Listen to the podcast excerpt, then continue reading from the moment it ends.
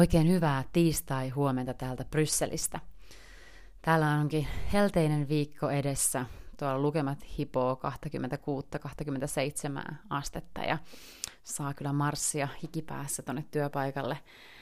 Meillä lapsi aloitti päivähoidon viime viikolla ja meillä selvästi kaiken mahdolliset bakteerit ja infektiot nyt sitten seuraavat sieltä perässä ja katsotaan nyt, että kuinka monena aamuna tässä vanhemmat pääsee oikeasti marssimaan tuonne työpaikalle, mutta työt hoidetaan sitten kotikonttorilta lasta hoitaen. Katsotaan, mitä tästä, mitä tästä meidän perheen osalta tulee. Mutta eilen maanantaina 9.5. juhlittiin Eurooppa-päivää, ja siellä tietenkin on isosti nyt sitten tämä Euroopan tulevaisuus ollut agendalla ja aiheena, varsinkin tämän Euroopan tulevaisuuskonferenssin tullessa tai tultua päätökseen. Ja, ja ajattelinkin, että tänään, tänään tässä podcastissa käydään vähän läpi noita erilaisia skenaarioita tuohon Euroopan unionin tulevaisuudelle. Me olin itse tuolla komissiossa edellisellä kaudella, Junckerin, Junckerin puheenjohtajuuskaudella kirjoittamassa tota paperia, valkoista kirjaa Euroopan unionin tulevaisuudesta, ja siinä käytiin nimenomaan näitä eri vaihtoehtoja läpi, ja tosi mielenkiintoista peilata nyt sitten siitä useampi vuosi jo eteenpäin, että miten, miten nämä erilaiset mahdolliset skenaariot sitten suhtautuu tähän muuttuneeseen turvallisuuspoliittiseen ja talouspoliittiseen tilanteeseen Euroopan unionissa. Ja ajattelin, että otetaan vähän tänään etukenoa ja katsotaan, että miltä toi Euroopan unionin tulevaisuus näyttää näiden viimeaikaisten kehitysten valossa. Ja tänään sitten tiistaina 10.5. niin, niin äh, siellä on muutama ehkä tärppi tuolta parlamentin puolelta. Siellä on tuo ihmisoikeuksien aliavaliokunta, niin siellä on, siellä on keskustellaan valko ihmisoikeustilanteesta ja siellä on YK-edustaja paikalla. Ihan mielenkiintoista siinä mielessä, että kun katsoo, mikä, mikä, mikä toi valko suhtautuminen Ukrainassa käytävään sotaan tällä hetkellä on. Ja totta kai se on erittäin haastava ihmisoikeustilanne siinä maassa, kuten myös tietenkin Venäjällä.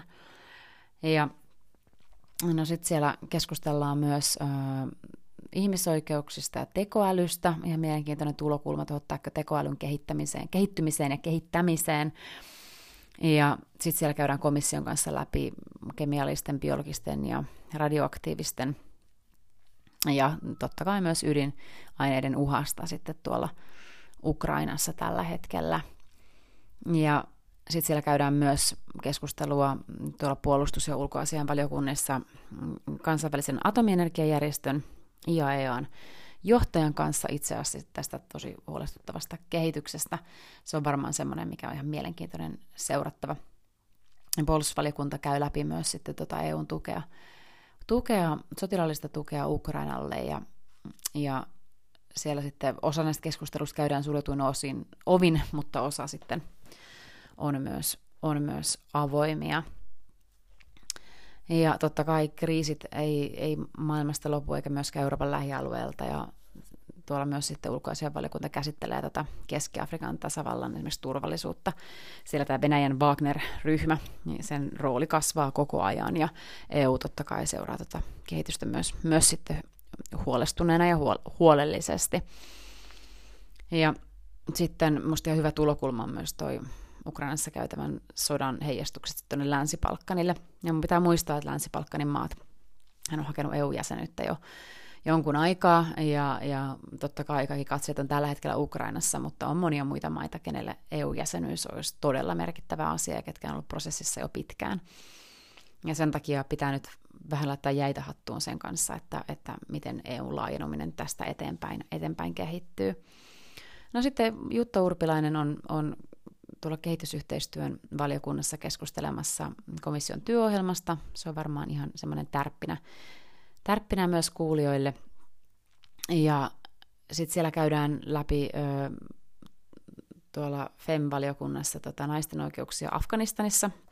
Tässä taas hyvä muistutus siitä, että kriisejä, kriisejä riittää ja, ja katseet on kääntynyt kyllä Afganistanista aika nopeasti pois, mutta siellä naisten ihmisoikeustilanne tietenkin on erittäin huolestuttava.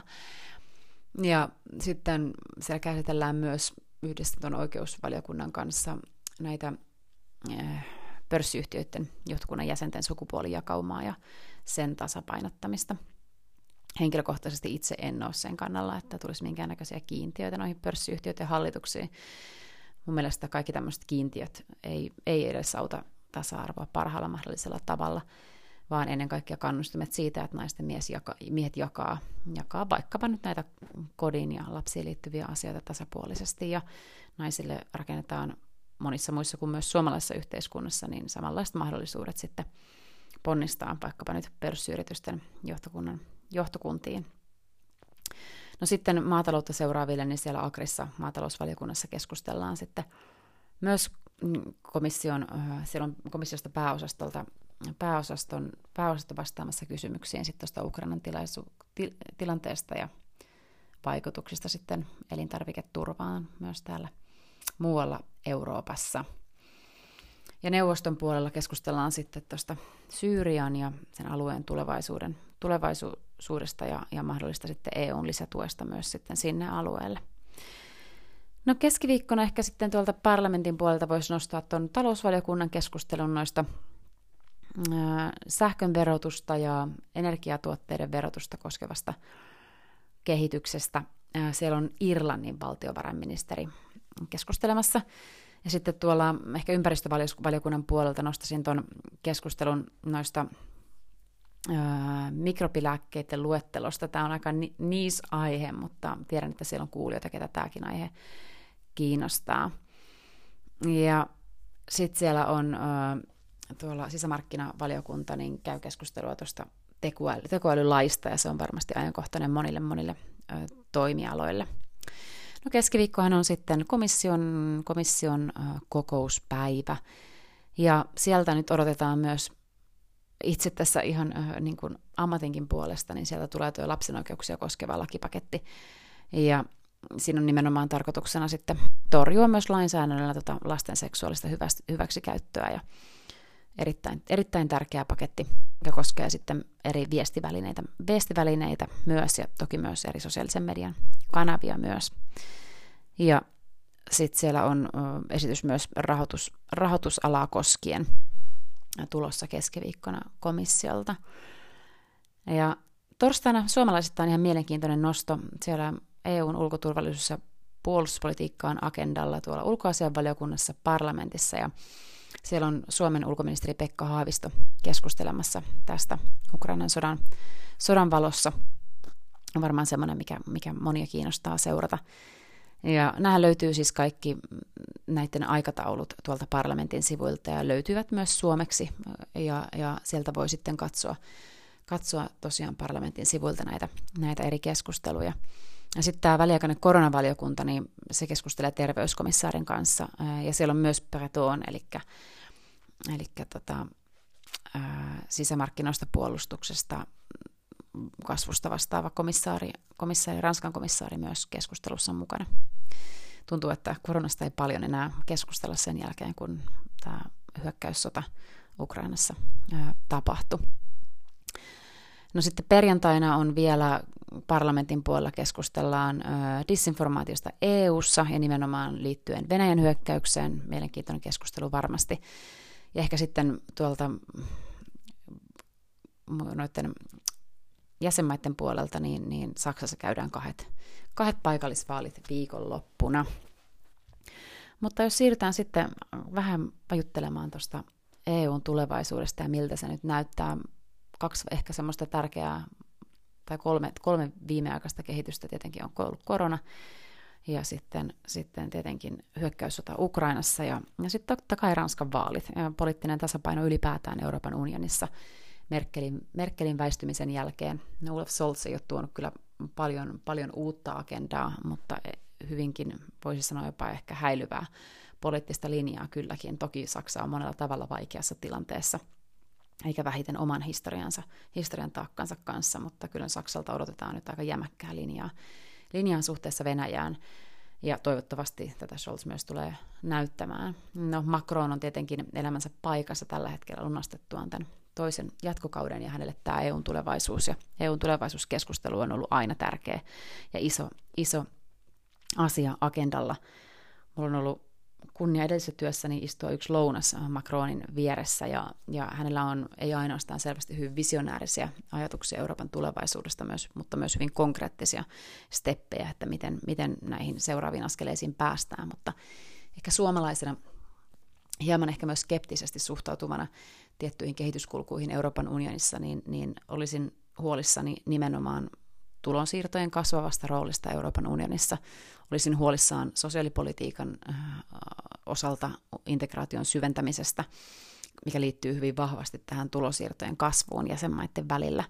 Ja keskittyisin tällä hetkellä nimenomaan äh, talouteen ja sisämarkkinoihin ja viimeistelemään näitä tärkeitä asioita, mitä tulee sitten euroon, pankkiunionin, pääomamarkkinaunioniin – ja, ja jättäisin sitten kyllä aika, olisin varovainen, varsinkin suomalaisessa keskustelussa pitäisi mun mielestä hyvinkin kriittisinkin äänenpainoin voi, ihmiset suhtautuu, suhtautuu ylipäätään tämän EUn syventämiseen, mitä tulee vaikka niin kuin sosiaalipolitiikkaa, mutta silti, silti nämä esitykset tuntuvat menevän myös jäsenmaalta ja myös Suomelta läpi. Ja johtuuko se sitten siitä, että ei aina tiedetä, mitä sieltä on, on tulossa, ja ne vaan menevät sitten sukkana läpi isojen jäsenmaiden toimesta, vai vai mistä, mutta kiinnittäisin kyllä erityisesti huomiota siihen, että tämmöiset tietyt äh, taakanjaot, mitä tulee vaikka työttömyysturvaan, työttömyysturvaan tai ylipäätään sosiaaliturvaan, niin olisin hyvin varovainen niissä syventämään, syventämään tätä integraatiota. Ja ennen kaikkea myös osallistumaan tähän keskusteluun, mitä tällä hetkellä italialaiset, ranskalaiset, jossain määrin myös saksalaiset ja muut isot jäsenmaat käyvät. Ja, ja jos tätä nyt sitten Suomen kansa laajemmin haluaa, niin, niin totta kai siinä tapauksessa, mutta uskon, että näin ei, näin ei välttämättä meidän kaltaisessa hyvinvointivaltiossa valtiossa ole, varsinkin kun katsotaan historiallisesti Euroopan unionin kehitystä tuolta Kreikan kriisistä lähtien. No, EU on sitten erilaisia vaihtoehtoja toki mennä eteenpäin. Von der Leyen linjasi eilen hyvinkin vahvasti Eurooppa-päivänä sitä, että me tarvitaan enemmän määräenemmistöpäätöksiä Euroopan unionissa. Se tarkoittaa sitä, että tällä hetkellä unionissa isoista asioista, kuten nyt vaikka Euroopan unionin laajentumisesta tai mitä tulee turvallisuuspolitiikan kysymyksiin, ulkopolitiikan kysymyksiin, niin niissä vaaditaan yksimielisiä päätöksiä, koska ni, niistä aiheista EUlle ei ole annettu toimivaltaa.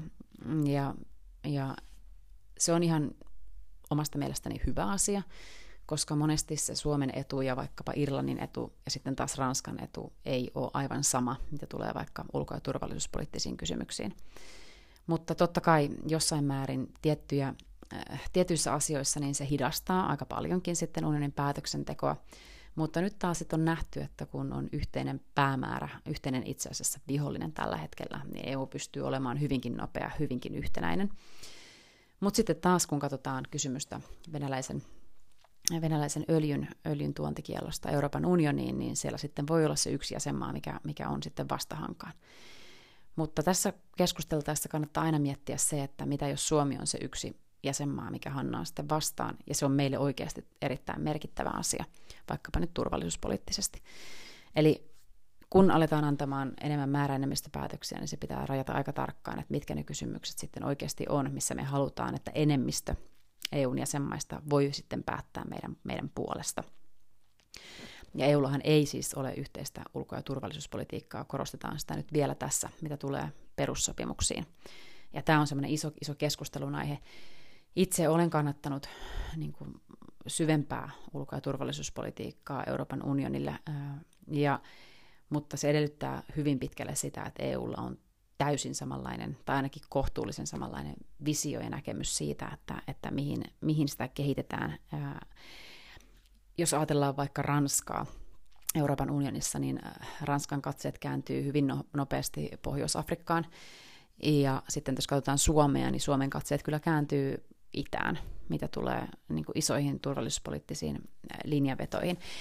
Ja kun katsotaan vaikka Irlantia, niin, niin mihin heillä katseet kääntyy, niin varmasti niin kuin kyberturvallisuuden osalta moninkin suuntiin, mutta sitten taas tämmöisen niin kuin konventionaalisen sodan uhan osalta, niin Irlanti on hyvinkin erilaisessa tilanteessa. Ja näiden maiden niin kuin yhtenäisen linjan löytäminen, niin uskallan sanoa, että siihen on vielä aika pitkä matka. Ää, mutta sitten taas, kun katsotaan nyt, nyt mitä, miten ollaan pystytty auttamaan Ukrainaa esimerkiksi ihan sotilaallisesti tai, tai ää, niin kuin puolustusmateriaalin osalta, myös tappavainasestuksen osalta, niin tässä ollaan päästy kuitenkin sitten yhtenäiseen, yhtenäiseen linjaan hyvinkin, hyvinkin nopeasti. Eli EUlla on mahdollisuus jatkaa tällaisen entiseen tapaan ja sitten taas uudistua tietyllä tavalla kriiseistä, vaikkapa nyt Kreikan kriisistä, niin mentiin aika vauhdillakin eteenpäin osittain vaikka euron, euron, euron osalta ja oliko ne sitten nopeasti hyviä päätöksiä, otetaan siitä ihan oma podcasti, mitä tulee tuohon euron kehitykseen ja historialliseen kehitykseen.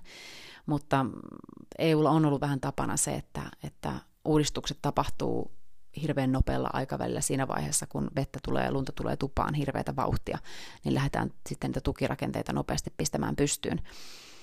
Mutta entisen tapaan voidaan jatkaa totta kai, ja sitten äh, uskon, että jäsenmailla ei tällä hetkellä ole halua lähteä lähteä käsittelemään niin kuin syvemmin integraation niin kuin uutta, uutta syvenemistä, ja tästä varmaan tulee olemaan ajankohtainen keskustelu aikaisintaan ehkä viiden ja kymmenen vuoden päästä. Eli hyvin todennäköinen skenaario on se, että me jatketaan tällä hetkellä entiseen tapaan.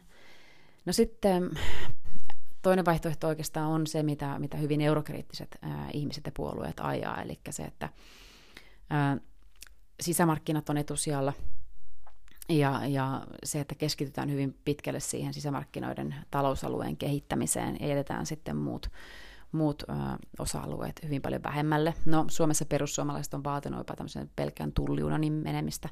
Nyt tuntuu siltä, että hekin kyllä kannattaa sisämarkkinoita, mutta on paljon eurokriittisiä puolueita ympäri Euroopan, missä, missä ajatellaan, että riittää tämmöinen sisämarkkina ja sen, sen tuomat hyödyt ja jätetään sitten oikeastaan kaikki muut pois unionin, unionin hallinnasta.